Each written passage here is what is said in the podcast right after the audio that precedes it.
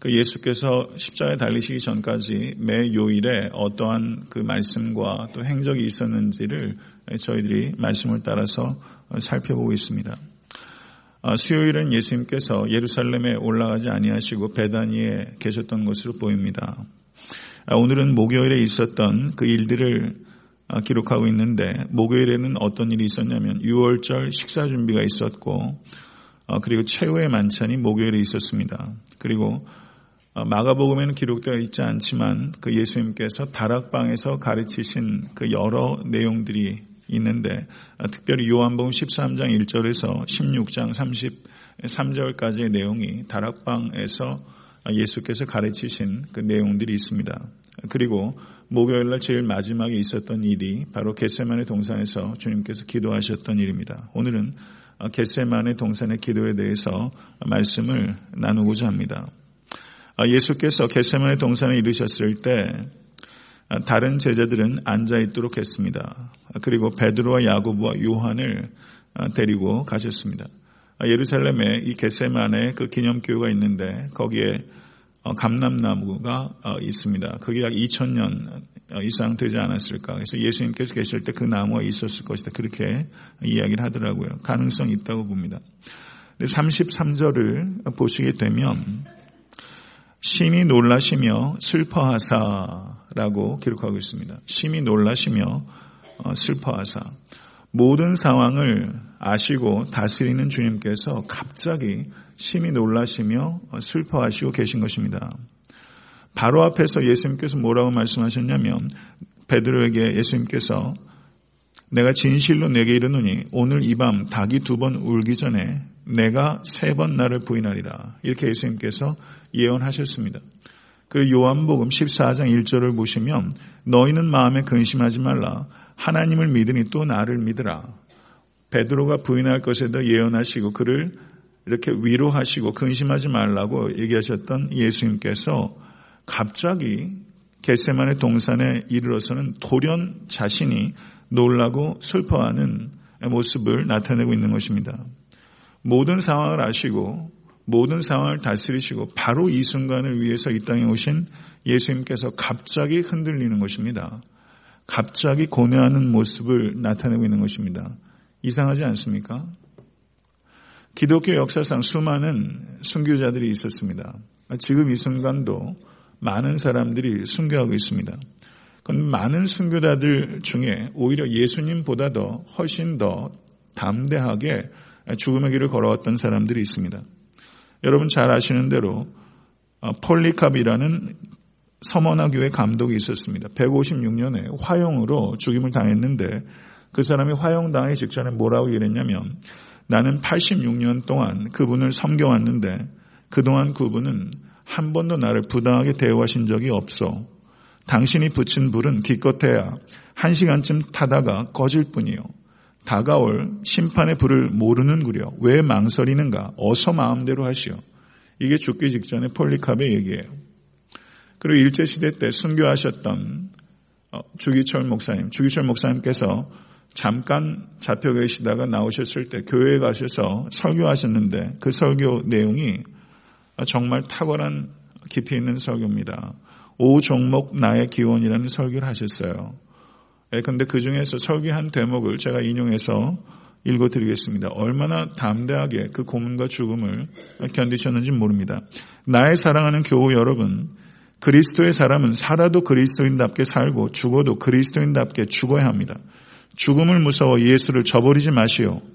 푸렛꽃과 같이 시들어 떨어지는 목숨을 아끼다가 지옥에 떨어지면 그 안이 두렵습니까? 한 번 죽어 영원한 천국 복락 그 안이 즐겁습니까? 이 주목사가 죽는다고 슬퍼하지 마시오. 나는 내 죽음밖에 내, 나는 내 주님밖에 다른 신 앞에서 무릎을 꿇고는 살 수 없습니다. 더럽게 사는 것보다 차라리 죽고 또 죽어 주님 향한 정절을 지키겠습니다. 소나무는 죽기 전에 찍어야 시푸르고 시들기 전에 떨어져야 향기롭습니다. 세례 요한은 33세, 스테반은 청장년에 뜨거운 피를 뿌렸습니다. 이 몸도 시들기 전에 주님 재단에 재물이 되었지이다. 이게 한국교회가 자랑하는 주기철 목사님의 순교 직전에 하셨던 설교 내용이에요. 이렇게 많은 순교자들이 예수님보다도 오히려 더 담대하게 순교길을 걸어왔어요. 기독교인들뿐만이 아닙니다. 어떤 철학에 심취한 사람들도 매우 영웅적으로 죽어간 사람들이 많이 있어요.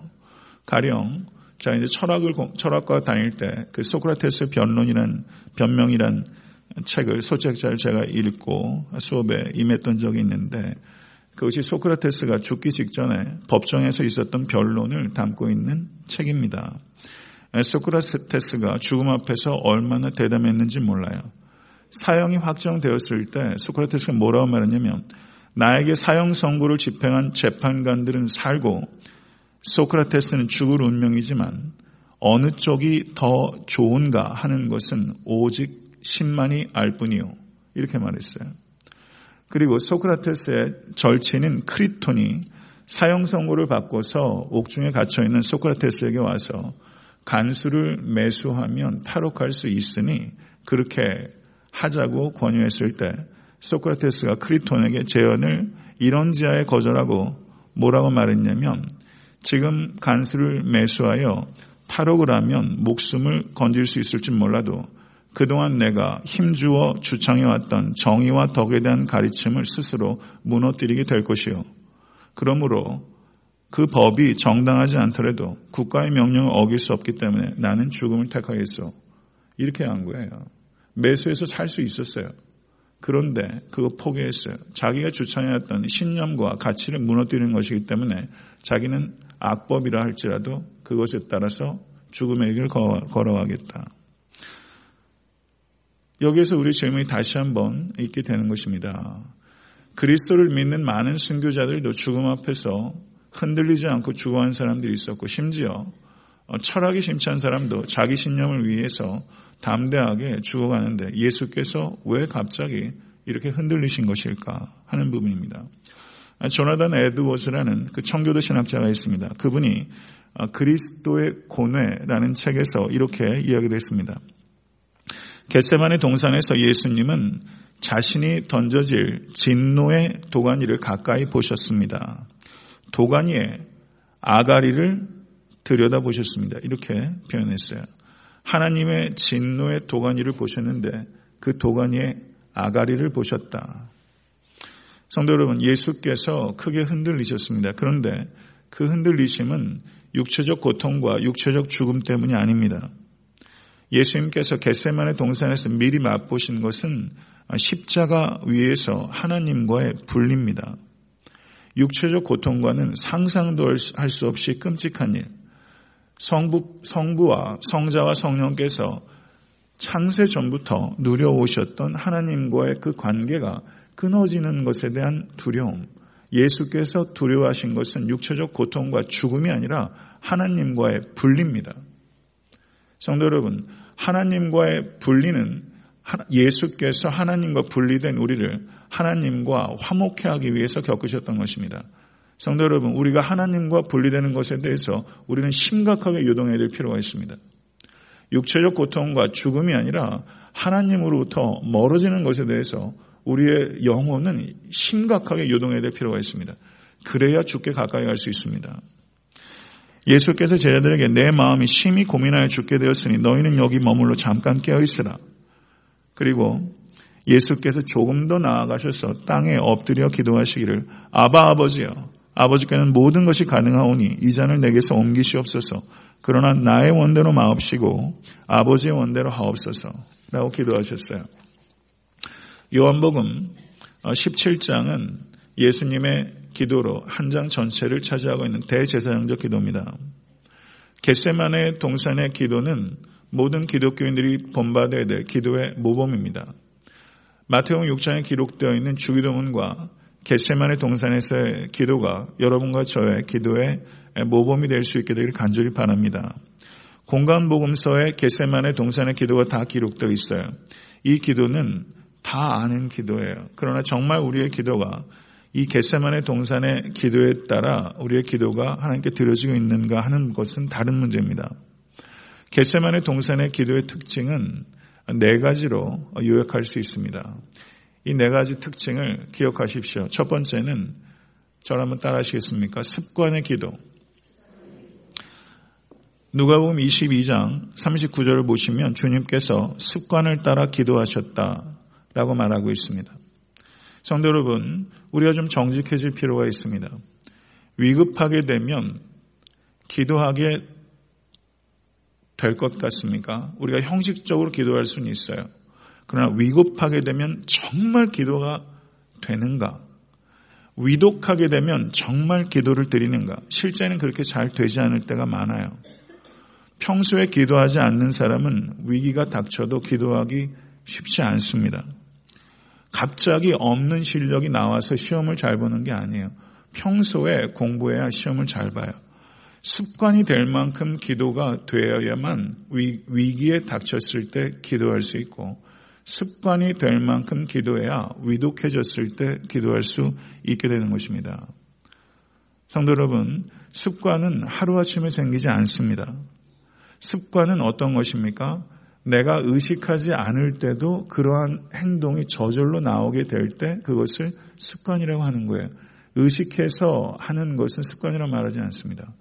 의식하지 않고 무의식 중에 그것이 몸에 뵐 정도로 붙어야 그것을 습관이라고 하는 것이죠. 제자들이 슬픔으로 인해서 잠들었다. 누가 보면 그렇게 말하고 있고 오늘 본문 말씀 14장 40절을 보면 저희 눈이 심히 피곤함이라 이렇게 말하고 있어요. 다 핑계라는 것입니다. 슬퍼서 기도 못하고 피곤해서 기도 못하고 바빠서 기도하지 못한다. 물론 정말 그럴 때는 정말 피곤할 때는 기도하지 못할 때도 있겠죠. 그런데 성도 여러분 다 핑계거리라는 것입니다. 핑계를 이기지 못하면 습관으로 붙지 않습니다. 성공한 사람들의 삶을 보게 되면 한 예외 없이 좋은 습관이 있어요. 좋은 습관이 있는 사람이 성공합니다. 좋은 공부 습관이 있는 사람이 공부도 잘하는 거예요. 좋은 습관이 있어야 돼요. 성도 여러분, 성도의 습관 중에서 가장 좋은 습관은 말씀 보는 습관, 기도하는 습관으로 생각됩니다. 더 좋은 습관은 여러분과 제가 가질 수 있게 되길 간절히 바랍니다. 두 번째, 겟세만의 동산의 기도의 특징은 절 따라 하시죠. 노동의 기도. 예수님께서 땅에 엎드려 기도하셨다라고 말하고 있어요. 다른 본문을 보게 되면 얼굴을 땅에 묻고 기도하셨다. 이렇게 말하고 있습니다. 성도 여러분, 여러분의 삶 가운데도 많은 위기가 있어요. 위기가 한 번 오고 마는 게 아니에요. 인생 살다 보면 큰 wave가 여러 차례 와요. 그러나 성도 여러분, 무릎 꿇고 기도하는 성도는 엎어지지 않습니다. 무릎 꿇고 기도하는 한 엎어지지 않아요. 예수께서 누가복음 22장 44절을 보면 힘쓰고 애써 더욱 간절히 기도하시니 땀이 땅에 떨어지는 핏방울 같았다. 이렇게 말하고 있어요. 저는 이게 그냥 문학적 표현으로 생각되지 않아요. 그런 애거니가 있으면 정말 진액이 쏟아져요. 정말 진액이 쏟아져요. 저는 핏방울은 아니지만 정말 기도할 때, 안수할 때, 이 땀이 정말 땅바닥에 막 두두두두둑 떨어지더라고요. 저는 예수님께서 겟세메 동산에 기도하셨을 때 정말 몸에 있는 진액을 쏟으시면서 핏방울 같은 땀을 쏟으셨다고 믿습니다. 성도 여러분, 존 번연이 무슨 말을 했냐면 진정한 기도는 우리의 마음과 영혼을 하나님께 신실하게 쏟아붓는 것이다. 신실하게 쏟아붓는 것이다. 기도의 자리에 우리가 많이 나와요. 그런데 정말 내 마음과 영혼을 하나님 앞에 신실하게 쏟아부었는가? 이 부분에 있어서 우리 각자 깊이 반성하시고 오늘 기도하실 때 우리의 마음과 영혼을 그 진액을 하나님 앞에 쏟아붓는 은혜가 있을 수 있게 되 간절히 축원합니다. 겟셀마네라는 이 지명이 뭔지 아세요? 기름을 짜는 틀이라는 뜻이에요. 기름을 짜는 틀. 성도 여러분, 저는 이 새벽 재단이 우리가 기도를 짜는 틀이 될 수 있게 되기를 바랍니다. 모든 성도의 기도가 기름을 짜는 것과 같이 짜져서 하나가 돼서 하나님 앞에 올려지는 그런 기도를 짜는 틀. 저는 에탄한테 섬기는 교회 파워 플랜트가 이 새벽 재단이라고 생각해요. 새벽 재단이라고 생각합니다. 세 번째, 겟세만의 동산의 기도의 특징은 절 따라하십시오. 정직한 기도. 정직한 기도예요. 예수님께서 이 잔을 내게서 옮기시옵소서 라고 기도했어요. 정직한 기도였어요. 예수님께서는 솔직하고 정직하게 기도하셨어요.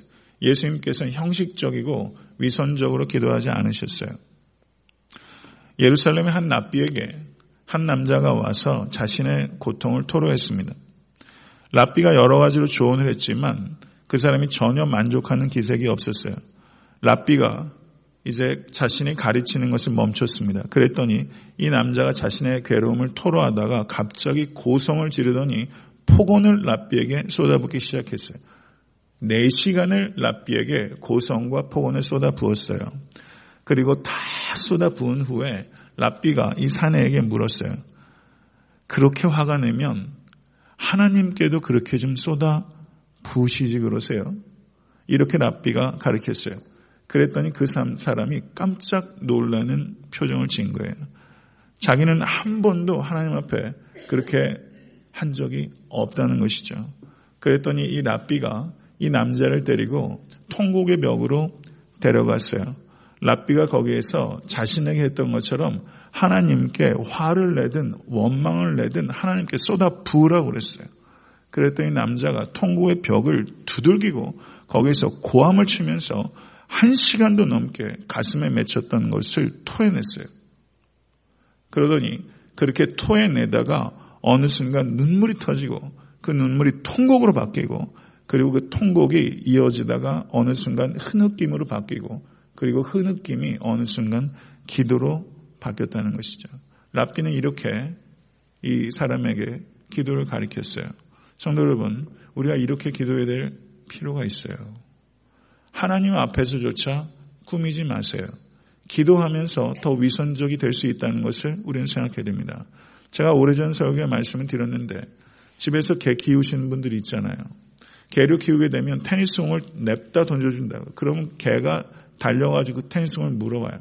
그럼 또 던져주고 또 던져주고 하면서 어느 순간 이 테니스공이 개의 침으로 흥건해져요. 어느 개가 주인에게 그거 가져오면서 침 털어가지고 가져옵니까? 침이 흥건한 테니스공을 주인에게 가져오는 거예요. 우리가 기도하는 것이 마치 그런 것이 되어야 돼요.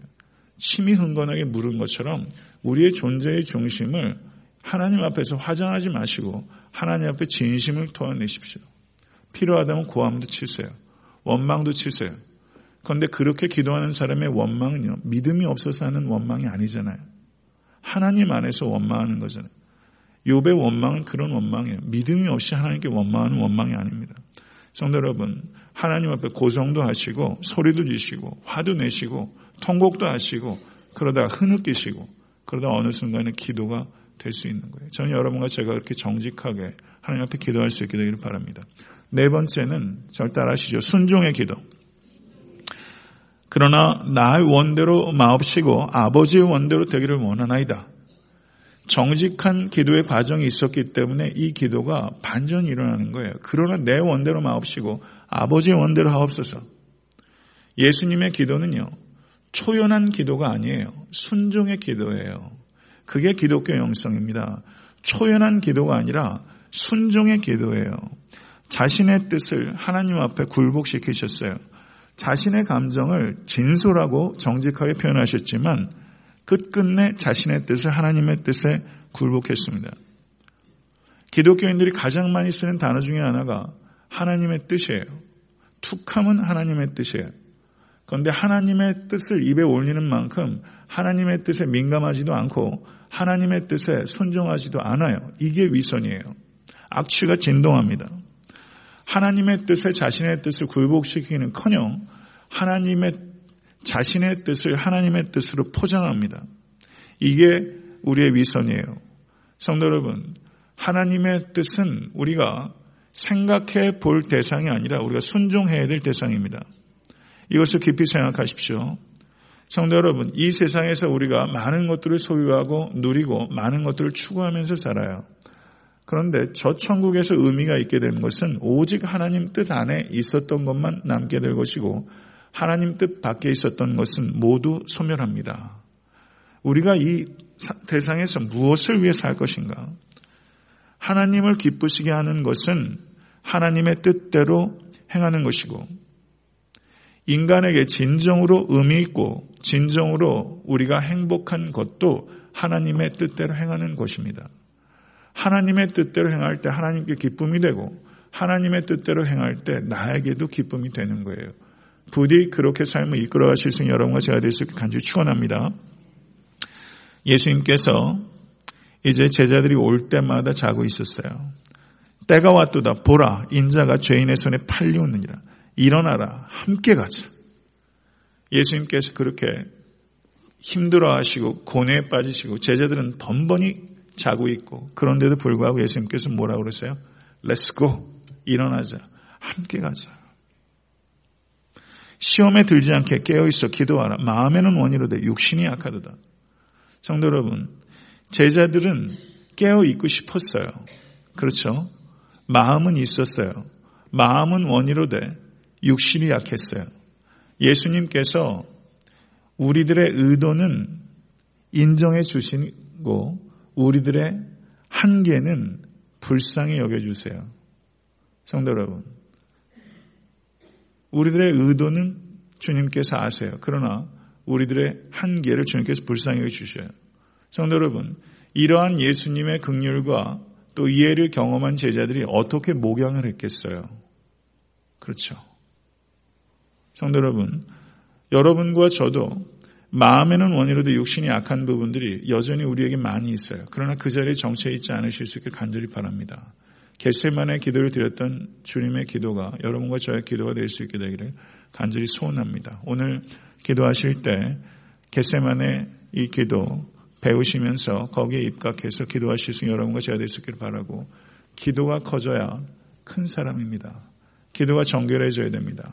그런 기도를 들으셔서 주께 더욱더 가까이 나가실 수 간절히 축원합니다. 주님 가르쳐 주신 기도로 예배를 마치겠습니다.